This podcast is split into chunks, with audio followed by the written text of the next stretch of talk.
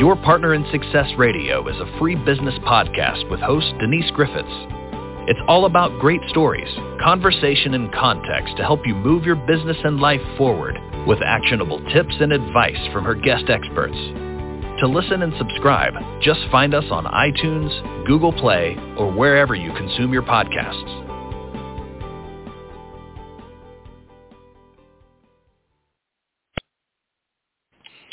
Welcome to your Partner in Success Radio. I'm your host, Denise Griffiths.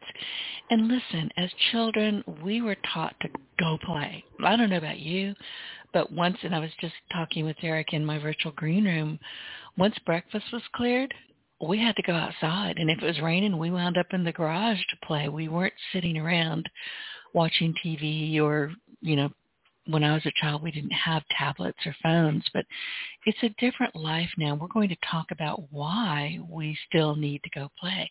And honestly, as he says in his book, no instructions are needed to figure out how to get this done. They knew. So why as adults do we make things so difficult and why aren't we playing? So my guest today is Deryck Richardson and he joins us to talk about attitude, setting goals, letting go of the past, making proper adult decisions, that's always fun, and much more. And as I just mentioned, he is also the author of a little book called Go Play, and that book is on desk as we as we speak. Deryck is a speaker, a CEO, and a serial entrepreneur, and he has held a variety of roles and titles throughout his career. However, the first thing his friends and his family will tell you is that he has never forgotten where he comes from or who he's always fought for. A true business leader, Deryck has proven he can motivate and train individuals at very high levels, and we're going to talk about that as well. Good morning, Deryck, and welcome to your Partner in Success Radio. It's good to have you here, and thank you for sending your book to me. Absolutely. Good morning, and thank you for having me. I appreciate it. Well, when I when I read the title of the book, and I went, well, yeah, it's two words, go play. We don't. I mean, so obviously we do. You know, a lot of people will play tennis and they'll do this. You know, they've they've got hobbies and get, but we don't just go outside and play in the mud because we can. And I miss that. I do too. I really do. And and you know, you hit it on the nose. When I was a kid, also, you know, it was always dinner time. Um, my mother uh, is an accountant, was an accountant. She's retired now. Um, but when she came home, she would start dinner and she said, "Get out of here, you know, get out of the kitchen, you know, go play. You know, I'll call you when dinner's ready." And it's just so funny because we didn't say, "Well, mom, should we play with Legos? Mom, should we go play with Jimmy? Mom, should we go play basketball? You know, at the next door neighbor's house." We just got out of there. We played. We had a great time. We figured it out and for some reason we've lost that as adults uh, in this society and it's it's frustrating to me um, because I think that you know again we're only here for such a short time relatively speaking uh, and so much of that is lost in trying to make the right decision and calculating what job we should have and, and, and who should be a part of our circle and all that good stuff. Just go play. I mean, really, just go have fun, go play and figure it out. Exactly. And listen, when I was a kid, you know, I was the oldest of several children. I remember asking my mom as I got a bit older, didn't they know it caused that? We just kept having babies. like, make, make it stop. But I was an introvert in a house full of very loud kids. But we didn't watch TV. There was one. It was in the living room, but we were not allowed to just sit there and plunk our butts down and watch whatever was on TV. And to this day, I still don't watch much TV. We did read. So as an introvert, I was always the one whether it was in the garage or whether it was in my grass fort. We had part of our property that had really tall, almost like a wheat-like grass, and we would crush it down and make little forts and we would all have our own little spot and you couldn't come in to my spot unless you knocked. I don't know how you're supposed to knock on a weak door, but you know, don't just kind of barge in. But we would be outside and we would play or we would read or we would go look at the new houses being built and get nails in our feet. I remember all of that and now, and we talked about this just a few minutes ago in the green room, it's unusual to see kids outside I'm always a little bit startled when I see kids it riding is. on their bicycle or, you know, hollering and hooting in the street. I'm I'm actually delighted to see it. You know, I am too. Where I live in a suburb of Columbus, Ohio, um, you know, there's there's not. And I grew up playing basketball just outside. That's what we did. Even if we weren't playing basketball, we had a ball in our hand and we were at the park. Um, you know, reading was big for us too. But I mean, we we all congregated at the park and uh, we would play tag and meet girls and play basketball and all types of stuff. And uh, I was riding around one day this fall, and I said, you know what? I have passed seven uh, parks with basketball hoops, and there's nobody out here playing. And it was a nice None? sunny day Nobody? in Columbus, Ohio. Oh, Nobody was outside uh, playing basketball, and I was just like, wow, you know, That's this just is wrong. crazy. Yeah, it is. That's just wrong. And you know, my um I live in a, a small community in Southwest Louisiana, and for the longest kind, uh, it's actually where I live is actually part of an old plantation. So for the longest kind of time, the property behind me was a field, and then they tore that down and started building houses. About seven or eight years into those houses being there, all of a sudden a family moved in. They're like two houses behind me, two houses to the left. They're not directly in back of me. And I would hear kids all the time. And I would hear them from the moment the sun came up practically till nine o'clock at night. And you're going to think I'm a lunatic, but I would actually open my windows if I was, you know, couldn't go outside and play. Or I would go outside and sit with my cat and my dog and listen to these kids play. And it brought back so many memories. And it kind of hurt my heart because we just don't see that much anymore. And listen, I live in a farming community. There's no reason these kids can't be outside, but they're not. A hundred percent, a hundred percent. And you know what's funny is that so we have four kids. Um, and our yard uh, was the yard that everybody came and, and congregated, probably because uh, I encouraged my kids to be outside. Um, and on Sundays uh, in the in the spring, summer, and fall, there was a backyard football game. I mean, boys and girls of all sizes. Um, and, and I used to be the all-time quarterback. And then the, the kids grew up, and there were two teams. I mean, this was a, an event that happened every Sunday. And my kids are grown now, so we have 25, uh, 23, 20, and 16. And uh, one night, the 16-year-old was out, as as teenagers do, and my wife and I were outside by the fire, and I said, "It is quiet out here." Mm. um it, it is it is quiet. And i called my parents um and and and i do a bad job of of checking up on them regularly. I do try to call them you know a couple times a month but i do a bad job of of just checking up on them regularly. And i literally said you know what was it like to to be an empty nester um because it's kind of sad you know um and and i was speaking about the the the noise of the environment and the noise of the yard and like you said just listening to the noise is soothing sometimes and it reminds me of of my childhood. Uh, and my mom said, "Well, you know what you guys did to me? You guys made me an empty nester twice because when you Oh. guys left, you guys it was very quiet. But then you started having kids, and the, and the grandkids would come over, um, and then they left us, you know, and, and they got too big to hang out with grandma and grandpa, so then they left us. So we were we we've experienced this twice, uh, she said, and uh, she said it is sad. So you know, it, it's just something about the noise of, of kids playing that's soothing. It's nostalgic. Uh, and it's something that we need to, to get back to uh, as a society because these tablets and phones aren't doing anything good, in my opinion. No, I agree with you. And listen, I'm a nerd in stilettos. I have three iPads, an iPhone. I've got a giant computer, you know, monitor. I build websites. I'm a nerd. And I wouldn't be without them. But I have to say I'm so glad that they didn't exist when I was a kid. Because as an introvert, I probably would have, I, my neck would be permanently bent. I probably wouldn't be able to stand up straight at all. But you're right. And, Yeah. you know, I think what you learned and I learned being around other people all the time during the day, whether you wanted to be or not, you had to learn, uh, you know, how to treat people, how to, I- I don't even know where I want to go with this. You had to be able to assimilate in some ways, but also stand up and be your own person. But you also had to pay attention to what was going on around you. And I'll be honest with you, I see kids, hang on a second, I'm losing my voice. I will see kids getting off of the school bus and they're jumping down and they're not talking to one another. Their heads are bent. They, they're looking at their phone. I watched a group of four of them walk down the street the other day and they never looked at each other. They were all looking at their phones. They never had a conversation. I almost wept. I thought that was the saddest thing I had seen in a long time. It really is, and I think where you're going is that I mean you have to have social skills, right? You have That's to it. That's know how to looking for. yeah, Right. you, you have to know how to handle yourself in social situations around people you like, uh, around people you don't like. Um, I mean, you know, I talk about it in the book. I mean, if we were playing outside and we didn't like Johnny, then we took our ball and we went home, and we didn't play with Johnny. You know, um, but as adults, why do we keep Johnny around in our circle? And why do we pretend to like Johnny, right? And and and that sort of fakeness is what's happening. And the kids aren't learning genuine social skills because everything's done on social media now, right?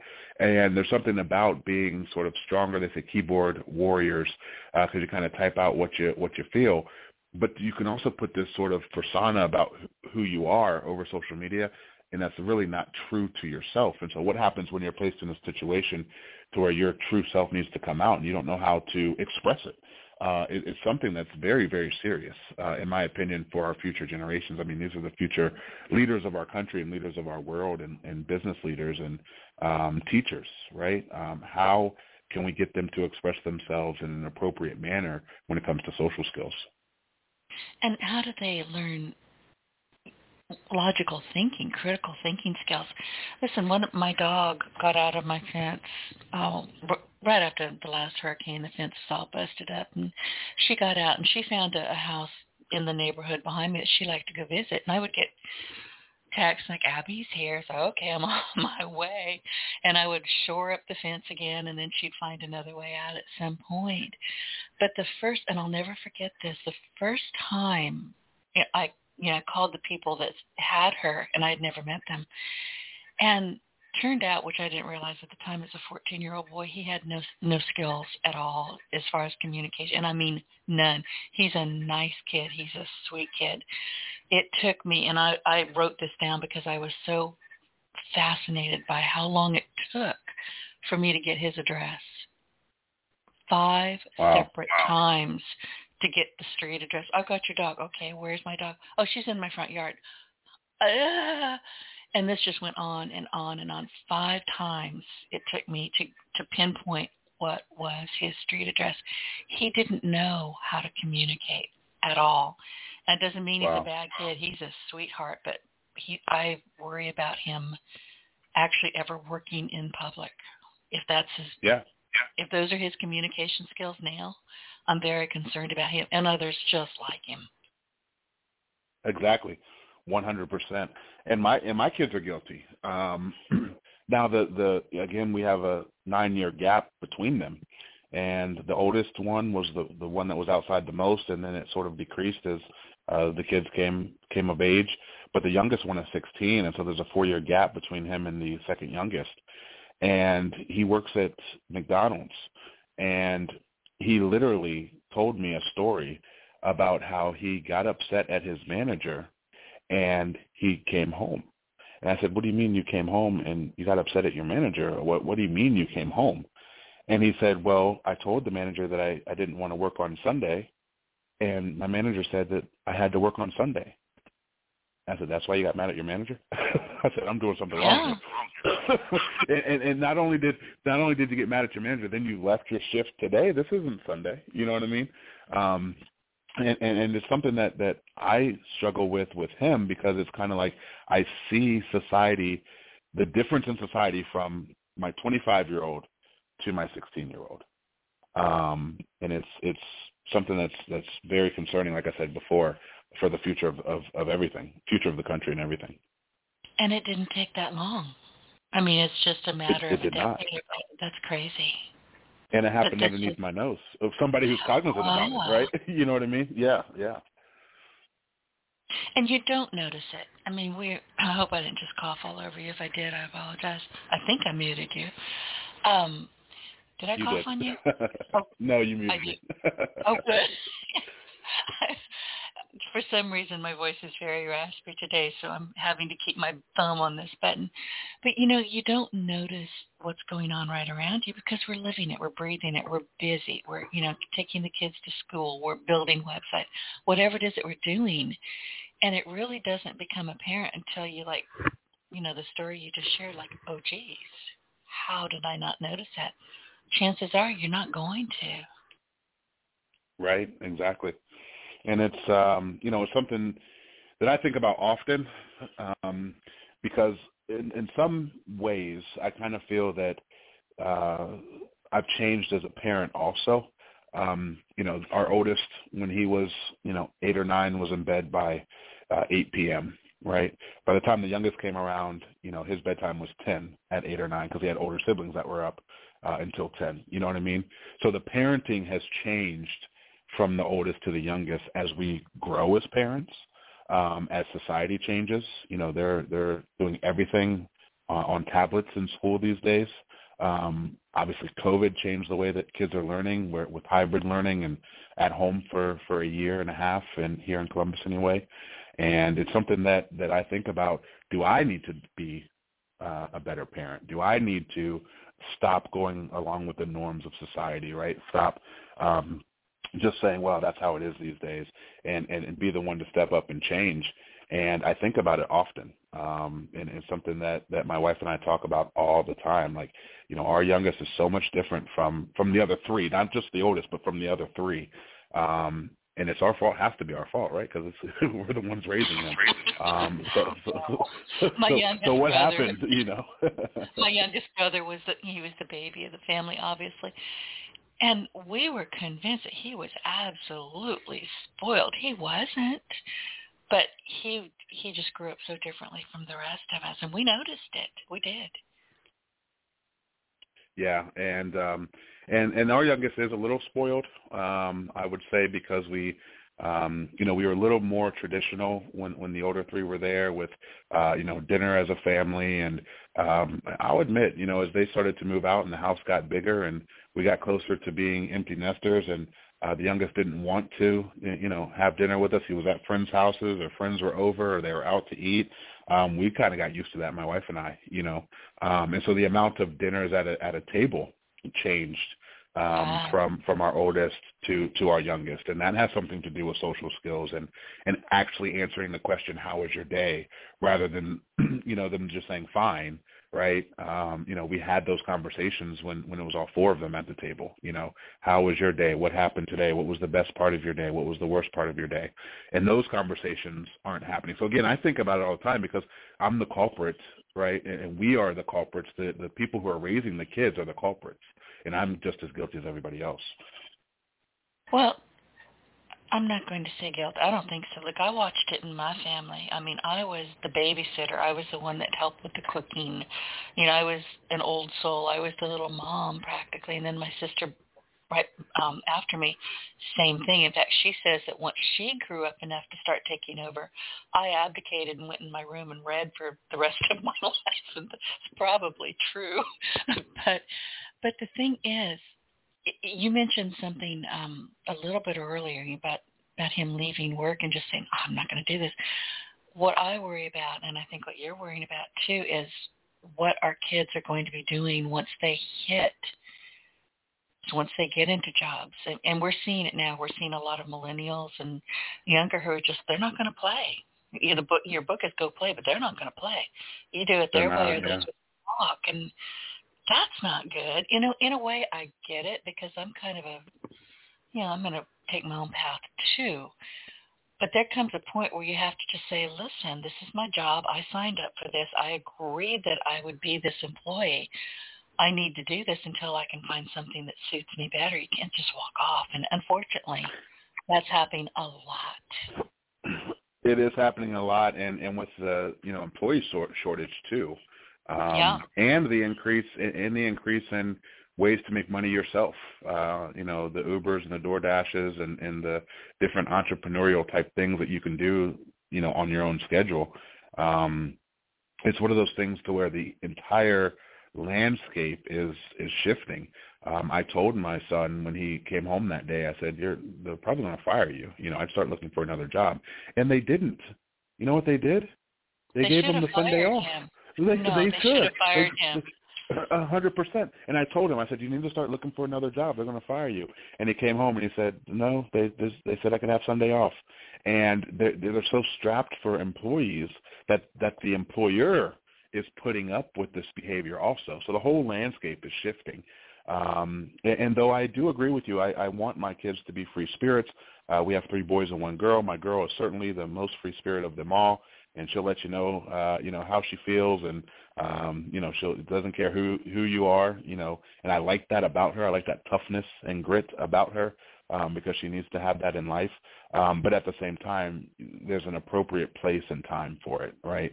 Um and walking off of a job is not because you've you've got to think of the domino effect of of what's happening right? And even though we're just talking about McDonald's uh, what what if this was you know a, a major job, right? Like like you said, when they hit that uh, real big boy type jobs, um, you can't just walk off of a project and leave everybody shorthanded. The domino effect is certainly real. Now I'm scared.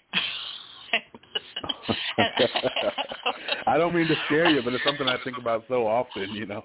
oh, my stomach hurts, but I see it. I think we're all seeing it, but we don't know what to do. So you know that's maybe that's something that our audience needs to really stop and think about. How am i serving my employer or my employees? How am i serving my kids? How am i serving humanity if you will? Because if we are just accidentally or happenstance raising kids that it's just me me me me me that's kind of our fault. So we need fault. to step and yeah we need to think about all of that. So before we could talk about this all day, but I think we're we going to wear it out. so, so tell tell the audience about you because you are the CEO of Richardson Marketing Group, and I do want to know how you went from playing basketball as a kid to to building these businesses. But your business has received multiple awards, and most notably the number one best place to work in Columbus, Ohio, and the sixth fastest growing company in the Columbus metro area. And I'm going to ask because I'm not entirely sure I'm through with this this line of, of thought, but how do you keep employees with what's going on? Well, we play a lot. you know, our office is uh is certainly yeah, it's certainly a, a fun environment. It's a welcoming environment. Um, we have a pool table, ping pong table, uh, TVs uh, all over the office uh, foosball table, cornhole. We grill out on Fridays if the weather's nice. Um, we are not micromanagers here, even though they are employees, W-2 employees. Uh, we certainly say think, work, and act like a CEO. And in fact, I want all of my employees to eventually own their own companies and, and dive off into entrepreneurship. So we have uh, future CEOs of America FCA meetings uh, for those that want to um, to sort of learn about those next steps. And so we really invest in our employees, um, and we really want to make sure that that we have the best of the best. We pay them well. They play. They're again, they're not micromanaged. And what we found during COVID, and I'll sort of answer your first question about me here here in a second. But what we found during COVID, when we did close the office due to mandates here in Columbus, um, my guys are miserable at home. now it was, you know, an, an anxious time period. Um, yeah. You know, obviously we didn't know what was going on, right? And, and I'm talking about March uh, 2020, you know, April, May 2020. Um, but pretty quickly, uh, as soon as we were allowed to, we we brought the, the staff back. Um, we found that a lot of people come to work to get away from the stresses of life, and I always, always have preached. I've always preached listen, whatever problems you have, you need to leave them at the door at 9 o'clock. And I promise you one thing, they'll be there to hold your hand and, and walk you home at 5.30. But while you're here, uh, those problems don't don't leak into your work. And I think that, that has kind of bled into the the feeling of the atmosphere here. Um, and so they, they you know, it's a problem-free zone, right? And that's how we keep employees, and that's how we continue to to make the list of uh, of best places to work in, in, in the Columbus area for sure. Okay, Deryck, what what got you going down that path of making? you're going to clobber me for this, but it almost sounds like an adult daycare. Like they get to play, they get to have graham crackers, they get milk. we're we're very uh, Yeah, no, but but we're very, um, but we work hard, right? You know, uh, again, being in, in, and we're back to back Fast 50 recipients. So two straight years we've been on the list of the 50 fastest growing companies in, in Columbus, uh, privately held com- companies in the Columbus metro area, 10 county region, um, and it's because we work hard. Also, uh, we are very much a locker room. We are very much sports focused. Uh, we are very much, uh, hey, do your job so we can play, right? I mean, just because we don't micromanage and we don't have set breaks doesn't mean at nine o'clock uh, the pool table and the ping pong table are getting used, right? Um, you know, guys, uh, we're in sales, and so sales is frustrating. We're, we're told no many more times than we're told yes, and sometimes we just need to to let off some steam. And I felt, I have always felt that it's better to let off steam here in your office, in your home than it is to to get out of the office and and and and take a drive or something like that, right? Because we're all experiencing the same thing uh, as sales reps. And you know, to directly answer your question, why I made it this way is because this is how uh, I envisioned a a job when I was an employee versus an employer. Um, look, I know how to do my job. You've trained me well. I know what I'm doing. Um, I don't need you to tell me that I'm going to be hungry at 12 and, and then I'm going to stop being hungry at 1, right? Um, so I don't need you to tell me that I'm only allowed to use the bathroom at 10:15 and I have to be done using the bathroom at 10:30, right? Um, I don't want to be micromanaged and you know to some degree when I am and have been micromanaged in the past, I don't perform at my best level because I'm so frustrated that I have somebody looking over my shoulder. Um, so it, it, it, that if you yeah, want to make somebody really angry, chronically angry, pick over what they're doing over their desk. That'll do it. A hundred percent, a hundred percent. So you know, my story is a little different, and, and I think that uh, so. So back to your original question about me and how I uh, sort of started to to become an entrepreneur. I, I just did life backwards. Uh, grew up in a in a an affluent suburb of Columbus. My father is an immigrant. Uh, he's from Nassau, Bahamas. He came to Columbus to get his PhD uh, at Ohio State, the Ohio State University. Met my mom, fell in love, never went back to the islands. Uh, he is a clinical psychologist. He's in his mid 70s and still works to this day as a clinical psychologist. He instilled work ethic uh, in our in our uh, family. I have three other siblings, so so there's four of us total. Um, he he had his private practice, still does have his private practice, but uh, also works for the Bureau of uh, Disability Determination. So uh, if somebody is trying to file for disability based on psychological reasons, he's reviewing those claims and cases. Um, and and when we were younger, he was also a professor at Ohio State and taught at the local high school also. Um, so very much uh, an entrepreneur, very much multiple streams of income. And my mother was an accountant.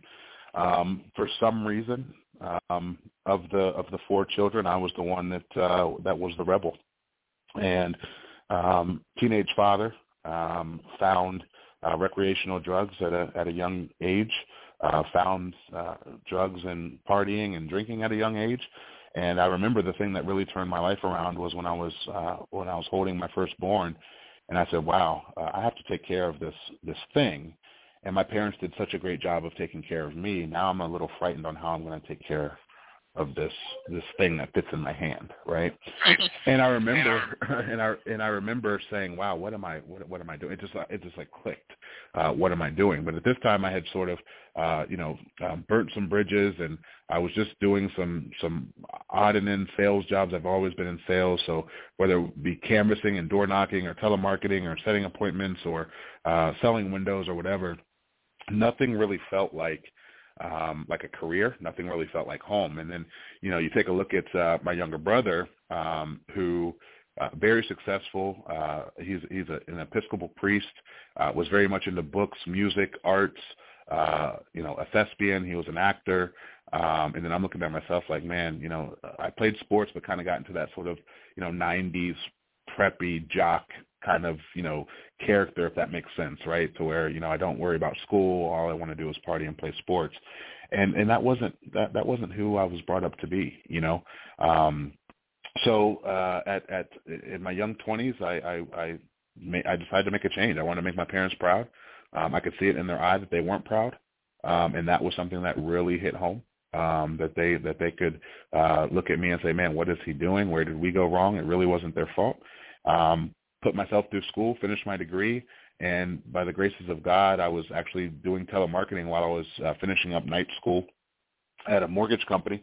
So I was just creating leads for these mortgage brokers. I had finished my degree. I wanted to go teach. I wanted to be a teacher so I could kind of curve uh, the youth and, and, and, and any kid that was going down the path I was going down. I could sort of, you know, say, hey, don't do that, you know. And uh, the the owner of the company at the time when I graduated, he said, hey, I know that you graduated uh, college. Good for you. I've seen you work hard. Good for you um, you don't want to go teach. Let me teach you how to be a mortgage broker and make some serious money and, and really have a, a career. And so I did. I, I got into the mortgage business in the mid 2000s. It was really good uh, financially back then, uh, more money than I had ever imagined I could make. Um, and then I got the itch for not only sales, but entrepreneurship. So a lot of people don't understand that entrepreneurship, the key word there is risk, right? Um, it, it's taking an elevated risk um, is, and is what sales. the word entrepreneur. You mentioned sales, Correct. and you you have to be able to sell ethically and politely if you're an entrepreneur. You have to believe in what you're saying. A hundred percent, one hundred percent. So when the mortgage market crashed, and that's what this is kind of why I say I went through life backwards. So young parent, uh, then then college, uh, then a career. Uh, but then when the mortgage market crashed, I said, you know what? um, I, I don't have to do this anymore. I actually want to go teach. You know, this is getting frustrating. We were in the subprime market, uh, which kind of uh, dissipated overnight. Uh, I did go teach. I was a uh, high school teacher for kids on the um, special education for kids on the spectrum of autism, higher functioning end of, of autism. So you're talking about PDD, NOS, Asperger's, etc., um, and really got um, just so much fulfillment out of being able to again take these kids who uh, you know for the most part are on the line of independence when they when they graduate. Some of these kids would be institutionalized or have to live with their parents for the rest of their life. Others would be able to be functioning members of society. And my job uh, as a vocational coach was to uh, kind of push these people over. And I found myself teaching um, skills that I had learned in my uh, you know in my sales days right I, I was teaching them interview skills phone skills um, um, looking people in the eye shaking hands right um, I, I had a firm belief that if you could talk you could sell on the phone and what I thought was telemarketing and, and just being on the phone is not true. As a mortgage broker, we did our business uh, 100% over the phone. And I had a buddy in the insurance industry. He did his business 100% over the phone. And so I, I thought that if these kids could talk, they may not have the, the eye contact because that's part of the um, some some of the issues with autism, right? You don't have the, the, the social look, but if you can talk and read a, a script and comprehend, you could make a pretty good career out of yourself. And so that's what I was teaching these kids. Um, but what I found I was missing was the fire of the sale, right? Uh, so uh, in, in the fire of you know wanting to be an entrepreneur and wanting to build a business and, and watching this guy who had sort of taken me under his wing and, and and taught me how to make some some money, I missed that that fire. And I said, you know what? Um, I love to teach. I'm not making a whole bunch of money right now. By this time, we have four kids, and um, how can I do something on my own? So I started at uh, Richardson Marketing Group actually started um, in 2009. What I did was when I was getting um, home from school, you know, I was, I was home by 3:30 or 4. I would call home improvement companies and I would say, hey, I see that you offer a free quote here in the yellow pages. Uh, I'd like to send people to you that are looking for a quote. You know, we charge $80 a person and we take a deposit of 10, so it's an $800 deposit. They would send me a PayPal and then I would hang up with the, the owner of the business and I would call right out of the white pages, and I'd say, "Hey, you want to quote on your windows and siding, right?" And generate leads for uh, for for these people. And uh, by chance, by yeah, by luck, um, you know, I, I ran into a guy, uh, a very well-known entrepreneur here.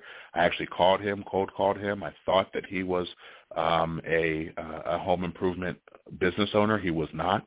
Uh, he was actually a lead generator himself. And so what he was doing was building these websites um, that was generating internet leads. Nowadays, we all know that if we put our information on the internet, we're going to be called five, six, seven times. But he was sort of a pioneer in the in what's called the real-time internet lead space. And so I went to work for him. Um, long story short, became a sales manager. We helped to grow that business uh, to one of the fastest growing companies in the nation.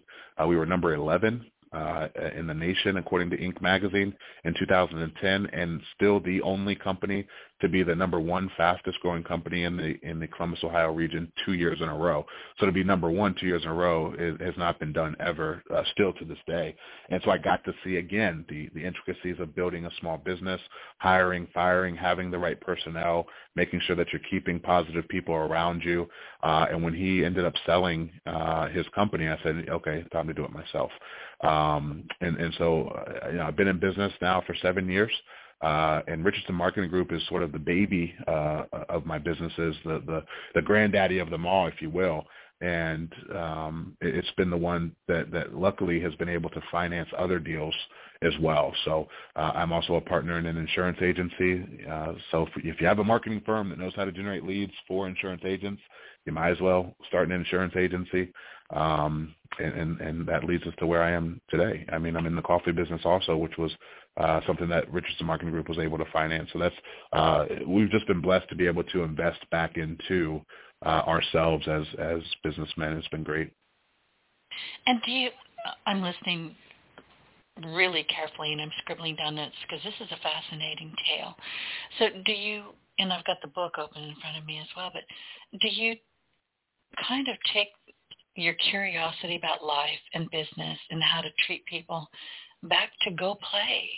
You know, you you lived differently than kids are living now. And I'm not saying they're going to fail. They're not. There are some smart kids out there and they're doing things that are just brilliant at younger and younger ages. And some I wonder if they're ever going to be able to tie their own shoes. It's, yeah. it's an interesting time we're living in. They can't tell time on a with a watch. And it's pretty crazy, but I, I watch what's going on and I'm fascinated by how fast it's all happening. But like you, I had to go play. And I know how to That's play. Right. I know how to go outside and play with the dog or do whatever it is that I'm going to do. And I know to take those breaks because you have to take those breaks. And I think one of the smartest things I'm hearing from you is that you let your, your employees go play. I think that's brilliant. That's right. That's right. Yeah. And and you know I, I very much you know through life I mean it is it is kind of go play right? You know I'm outside I, I have a kid at, at at 19 oops okay keep moving. Don't crumble right? You can't come home and ask mommy and daddy what to do right? Um you, you kind of figure it out. Um in the mortgage business teaching lead business you know I left out some some of those other side jobs that I had. Just you know, I've always felt that that I can play with anybody because of those social skills and so I was never scared to try something new um, it's kind of like I, I don't care what room I'm in. I belong in this room. Uh, that sort of confidence, uh, which probably came from sports growing up.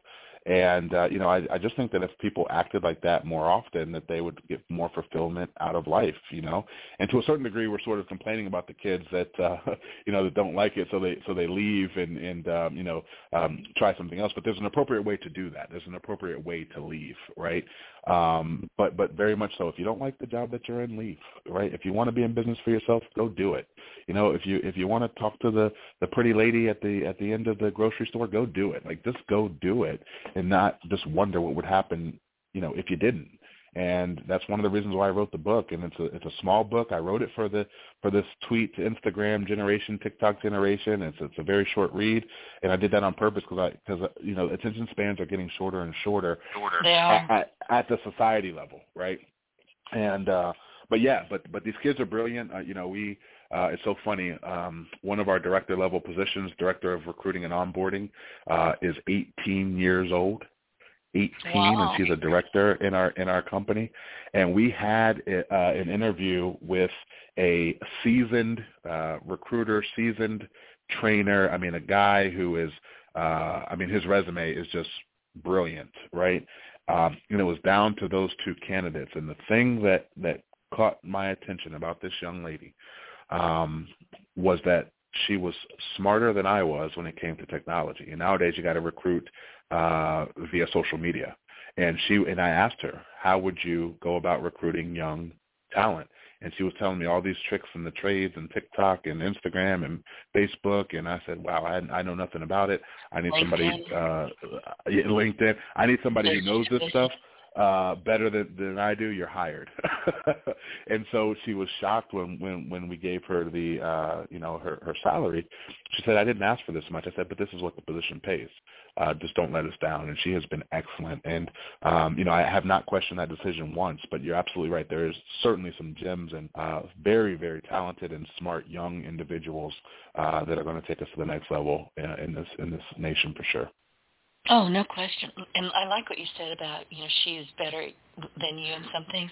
Listen, I'm a web developer. I do a lot of social media marketing for my clients. And my team is all remote.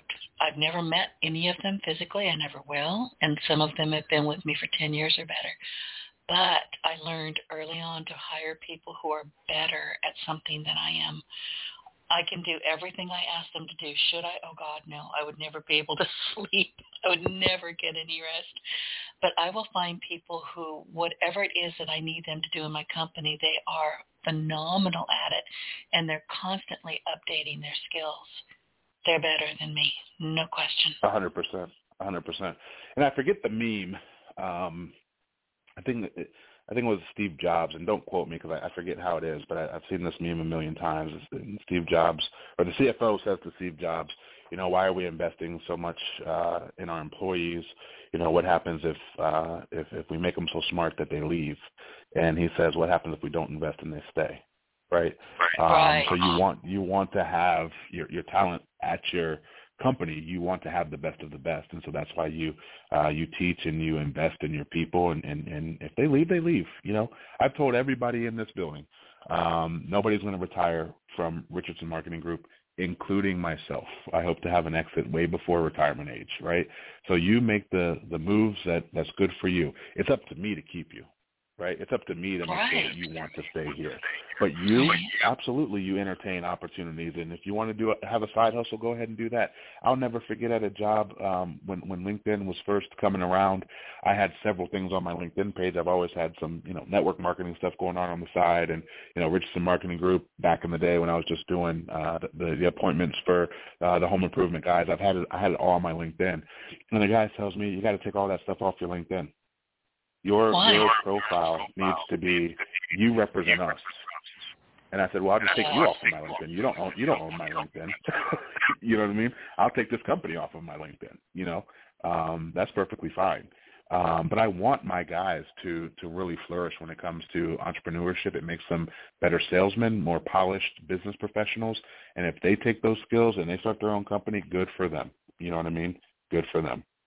And we're talking a lot about social skills, whether they're a 14-year-old who's trying to get my dog back to me, God bless him. And my dog was killed about three months ago, and you know, I oh, wow. she got out and she was a hit and run, and she died. I, oh. I was devastated. I was heartbroken, and this kid honestly, I called his mom. I said, have you seen her? Is she over? They said, no. She texted me later after I said, you know, Abby Rose died. And she said my son was outside calling for her and offering her treats. This is a good kid. Yeah, and yeah. I'm hoping yeah. that his social skills improve, and I'm sure they will. But you know, it's it's so. My point for telling you this is that it's so easy to dismiss some of these kids if you don't pay attention to them. It's like you know, no, he didn't do a great job in the beginning, but at the end, his heart was there. That's right. That's right. Absolutely. Yeah, there's so many um, young kids, and, and obviously with four kids and uh, having different friends and kids in and out of our house. We were that house, right? You know, that, where the kids came and stayed and were in the fridge and and all that kind of stuff. And and you just see them, and and you know that they're genuinely good kids. And then as they have grown up and um, some of the social skills just aren't there. It's like, well, you can't give up on them. You're right. You know, I, I tease a lot about uh, my youngest being so much different from my oldest, but um, honestly, he's he's he's far beyond his years when it comes to technology. Uh, you know, these kids have those gaming computers. You talked about your computer with your big screen. Uh, not only did my 16-year-old build his own computer, uh, he has built two computers for my employees who uh, paid him you know, to build these computers. And this was two years ago. Uh, so he was 14, um, you know, building these, these gaming computers, these high-speed computers uh, from scratch. Um, something that I couldn't even fathom trying to figure out even with instructions. You know what I mean? Um, so we, we certainly have some bright talent Uh, we certainly have some very smart children. Um, you know, you just want to get the perfect storm of getting those those social skills up also at the same time. It is important. It really is. I mean, it's conversing with them in a grocery store if you're just trying to find a watermelon can yeah. be challenging. that has happened. so, I like, oh my God, who tied your shoes for you this morning? But he tried, kind right. of. Right. but and he's probably like you're he's probably an idiot savant I don't know. Exactly right. Yeah, yeah. You just never know. But I'm reading your book, and you, we talked a lot about sales too, which I think is so important because anybody who says, "Oh, I'm not in sales. I don't want to be in sales," I used to be that person. When I was you know, if I would put my my resume or do anything on LinkedIn, everybody wanted me to go to work for an insurance company. I was like, I'd rather be hit by a truck than be in sales. Guess what? I'm in sales. We You're in sales, yeah. We're, we are. But you you have this great story about a lumberjack in your book. Can you kind of go over that a bit? Because I think it's important for people to hear what you mean about sales and why we need to be paying attention to those and our social skills and you put them together, it should pretty much be unstoppable. Yeah, 100%. The lumberjack is my favorite story. Um, it's sort of an Aesop fable. Um, but you know, there's this lumberjack and sort of picture uh, the the best of the best. He's he's the LeBron James of of chopping down trees, and he retires um, and he's sitting on his porch drinking his favorite beverage with his wife, and he says, "You know what? This just isn't the life for me. I'm sort of missing that fire." Uh, sort of like I talked about earlier. He just, he just had a mm-hmm. fire for for chopping down trees in the competition, and said, "I'm going to go back to the to the timber mill." And he goes back to the mill, and he talks to the manager, and he says, "Hey, I still got some some years left here. I'd like to have my job back." Of course, he's he's a star. He's a stud. The, the manager says, "Sure, come on back." And he says, "I promise you, I won't let you down. I'll be I'll still continue to be number one. So if the average amount of trees that a lumberjack brings in for the day is is 10, you know, the first week uh, this lumberjack is bringing down 13, 14, 15 trees. He's on top of his game. He's he's back, right? His fire is back. Um, and as the weeks go on, it, the numbers go down a little bit. You know, 12, 13 trees, you know, 10, 11 trees, and finally he's not number one anymore after about a month. And he goes to the manager and he says, you know what, I am so sorry. I'm not sure what's going on, but I promise you, I am working my tail off. I'm giving you 100%. And the manager just looks at him and he says, you're spending so much time chopping down these trees. When's the last time you sharpened your axe? And it just reminds us that it just reminds us that you have got to sharpen your axe. You have got to uh, continue to um, to be better, learn, grow. Times are changing. I mean, we just talked about social media and technology. If you're not up on those games, it doesn't matter how good of a salesperson you are. You have got to be up uh, on the times. In sales, if you're not up on the, the, the best techniques and the newest techniques and the newest uh, tips and tricks of the trade, if you're not always working on personal development and motivation, um, then it doesn't matter how hard you're working. You just don't have the know-how to be at the top of your game. You're not sharpening, or the tools. You're not sharpening right. your axe. so, right. yeah, so it's one of my favorite my stories, uh, out there. out there. And it is, it is so important. I mean, you know, a lot of people say, "Oh, I don't have time to learn social media." Are you on social media? Well, yeah. You know, I'm talking with my friends. I'm talking with my family. Are you in any groups? Yeah, I'm in a few. Well, what are you learning from those groups? Oh, Oh, oh. I have had these conversations and I said, is there any particular group or any particular group of entrepreneurs or subset of entrepreneurs that really, and I'm going to use your word, kind of light your fire? Well, yeah. Well, what are you doing about it? Are you taking any of their courses? Are you learning anything from them? Or are you just going, oh, that's neat, and then going and watching TV? No, I'm learning. Okay, right. what are you doing with that? Well, oh, so oh, get,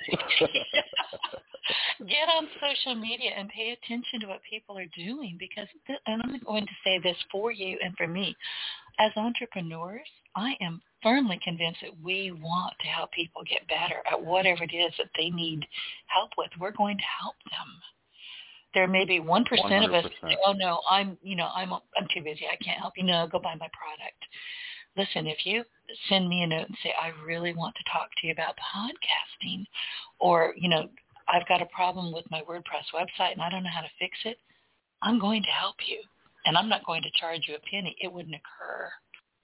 100%. I am the exact same way. And, and again, the story of, uh, of, of the owner of the mortgage company that that gave me that chance back then. Uh, every time I do it to somebody else, I, I'm just reminded that had he not said, "No, you're not going to go teach right now. Let me let me, you know, pay for your mortgage license. Let me show you how to be a mortgage broker." If that didn't happen, my life would not be what it is today. You know, uh, I would not have gotten that initial fire to be an entrepreneur. I wouldn't have gotten sort of that, that you called yourself a nerd, but I'm also a nerd too, right? So I'm watching and learning how he's building this business as a small business and I wouldn't have got that initial curiosity of what it would be like to build a small business. Uh, and, and I certainly would not be where I am today without him saying, "Let me take you under my wing." And so I like to do that and give back and and pay it forward, right? Yeah, you have to do that. And for those that say, you know what, I'm too busy, you're not too busy. I haven't seen anybody in this world that's that's too busy to to lend a hand to somebody. I, I just haven't, right? It, you just don't want to. There's a difference. Um, you, you can yeah. take time to have a half an hour call with somebody or a 45 minute call with somebody to point them in the right direction. Um, you're not too busy to help somebody out who's trying to to better themselves. You're just not. And listen, I hate TV, and you know I've mentioned it a couple of times. I never liked it as a kid. I don't like it now. I cut cable oh, 10 or 11 years ago. It's of the healthiest days of my life. I just yeah. don't want to sit on my fanny and watch something. Now, give me a stack of books. I'm all in. I'm happy. But that's just how I learn. I read and I listen to, you know, not novels on Audible, but biographies and history on, on Audible while sure. I'm working. But the thing is, I'm never, ever so busy that I can't stop and look around and say, what am I missing? What's going on here? Because there's always something that you're missing. And I wanted to ask you, Deryck, what do you suppose, and you know, now that you've got these kind of years between you, now and the time that you started this business and, and your former employer said, let me help you, what do you suppose he saw in you that made him say, let's fix this, let me help you? There had to have been something. You, you know, I, just had this conversation the other day. I, I mentor, speaking of uh, giving back, I mentor a young man. He's 25 years old. Um, heck of a salesman. He will certainly uh, hear this podcast. So, uh, you know, Michael, uh, I'm talking about you. Yes, um, he, uh, he he's he's very good. He's very sharp. Um, he just doesn't commit to to anything for very long, right? Um he, he kind of gets excited about it. He's he's oh this is it right? You know this is the, the, the next thing since sliced bread and then he's on to something else and he will be a very sharp entrepreneur one day. Um i think that what my uh boss back then saw was that i i was committed uh to the process and i followed through. I i told i asked him can i study um, you know, because I'm in I'm in night school. So, you know, at lunch I'm going to have my computer out. Back then, you didn't people didn't have their own laptops, and we certainly didn't have smartphones, right? So to see a young kid in the break room with a, with a computer, what could he, he could be stealing our data? He could be doing anything, right? right. So I told him, hey, you know, hey, I, I you know I'm in school. Can I can I study? Hey, listen, I'm planning on graduating, and once I graduate, I'm going to be out of here, and I'm going to go teach school, right? You know, remember I wasn't a mortgage broker. I was just an entry level telemarketer making probably ten or eleven dollars an hour back then, you know. Um, but but the whole process, the, the the purpose, the intent that I had, I had my plan, and this is what he told me. He said, "You had a plan, you stuck to it. Every time you told me something, you gave me your word, um, and that's what I saw in you. And you were very good at your job. Um, so I knew that I could train you, I could mold you. I knew that if I could get you uh, to focus on this, which would not have happened if I tried to, you know, bring you over to the mortgage broker side while you were in school because your focus was on school, right? He said, I knew that it, once I brought you over, you would focus and be one of the best, and I was. And um, and I think that's exactly what he saw in me. That's lovely. I've got to ask you about Michael, though. Poor guy. Hi, Michael. does he promise you he's going to do something or is it just kind of an open-ended? Because i'm going to say from the heart when you break a promise to yourself it's one of the most crippling things you can do to yourself. And when you do it over and over and over again you're going to have some consequences. You're not going to like them yeah so i'd like to put it into context. So he has not ever let me down. Um Uh, but you know, I, I act as a mentor, uh, as a business mentor. Uh, I would say as a as a life mentor for him also. And so some of the things that he does, he lets himself down, and that's the conversation that we had in our week's uh, session this week. Um, is that you're you're letting yourself down? You know, you have to make a decision. Um, so just to give you an example, and I'm not talking bad about him because he's an awesome kid, and I wouldn't mentor him if he wasn't. Um, but the example that we're talking about, he's in a sales position right now. Um, and about a month ago, this was the best thing ever. This was going to be so great. You know, he's going to make so much money. Um, but he has another offer on the table. And so he hasn't made the decision yet to leave this this current position where he's at.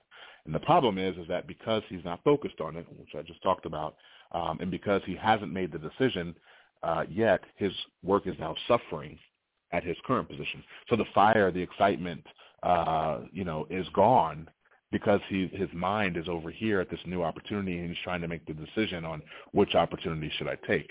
Well, that hurt him because instead of leaving that decision at the door at nine o'clock and picking it back up at nine thirty, he's thinking about it during the day and he, he can't be a hundred percent. He can't be as sharp as he uh, as he possibly can because he, he hasn't made the firm decision. Either make the, the decision to leave and give 100% to the new opportunity, or make the decision to stay and give 100% to the current opportunity, but don't leave it in limbo because now he's gone a week and a half without a sale. And he's asking me, why, why do you think my sales are, are, are suffering? I said, because you're thinking about this new opportunity. That's why. You know, you're hurting, you're, you're shooting yourself in the foot um, because you haven't made the decision to either stay or to leave. You think you've made the decision uh, to stay and you figure it out, but you haven't because subconsciously you're already checked out or at least partially checked out, and that's why your sales are, are sort of fumbling right now. So oh, those are the types of I wish he, him, he's a I wish kid. the best. He's never, I do. yeah, he, yeah, he's never. He, he's very sharp, very, very awesome kid, very sharp, uh, very awesome kid. He will be um, an aw- awesome entrepreneur one day. Um, he really will. He's he's young. He's 25 years old, um, and he, and he learns and he soaks up information and, and he really takes what I say to heart. Um, but you know, it- it's one of those things to where you have to learn. You have to go through those those uh, those stumbling blocks at that age at 25. I did. You know, everybody does. Oh yeah, you did. I mean, I Yeah. I look back at 25 and go, oh man, I was arrogant. I was not. I wasn't nearly as smart as I thought I was. I'll tell you that much. Me neither. And I, and I told my daughter, she just turned 20, well, she'll be 21 in June. I said, uh, I said, my 20s were the were the worst decade of my life. Um, I said because I wasn't thinking about the future. I did not move with intent. I did not move with purpose. I kind of, you know, flew by the seat of my pants. I mean, if I knew what I knew now in my 20s, I'd be so far ahead. But in my 20s, I thought I was on top of the world. My parents didn't know anything. My bosses didn't know anything. You know, it was crazy. You could drive fast and you'd never have a wreck. Oh yeah, been there. Exactly. Just- exactly. 100%. we were bulletproof. You just described me. It's very sad. anyway, we do outgrow that, and we do learn to focus. And to me, learning how to focus was when my life finally started kind of coming together because I had no focus. I was just doing whatever I darn well wanted to do. It's crazy how that works, isn't it? Yep, it is. Listen, we've got about two minutes, and before I let you go, and thank you for this fascinating conversation, what else do you want the audience to know?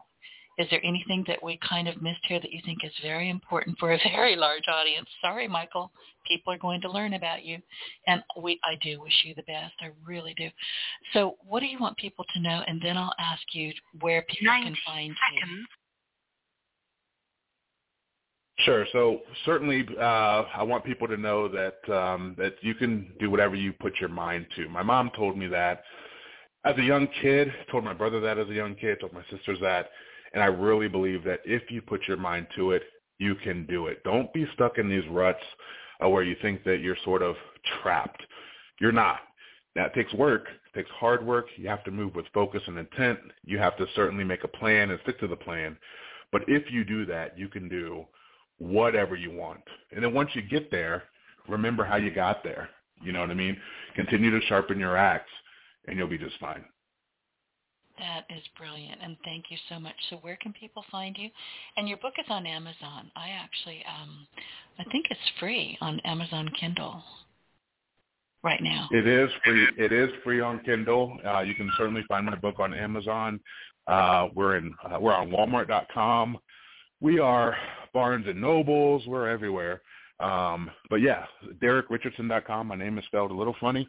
D-E-R-Y-C-K Richardson.com. And all my businesses are there also. Excellent.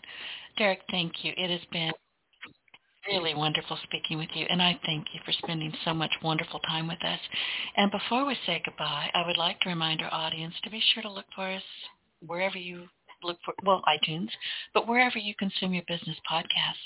Honestly, you can't throw a stick on the internet without hitting your partner in Success Radio. Just look for us and take us along on your success journey. Deryck, thank you again. I really appreciate you being here. Thank you so much for having me. I appreciate it. Get your voice heard. If you would like to launch your own far-reaching podcast, Contact Denise Griffiths at yourofficeontheweb.com and go to the podcast tab.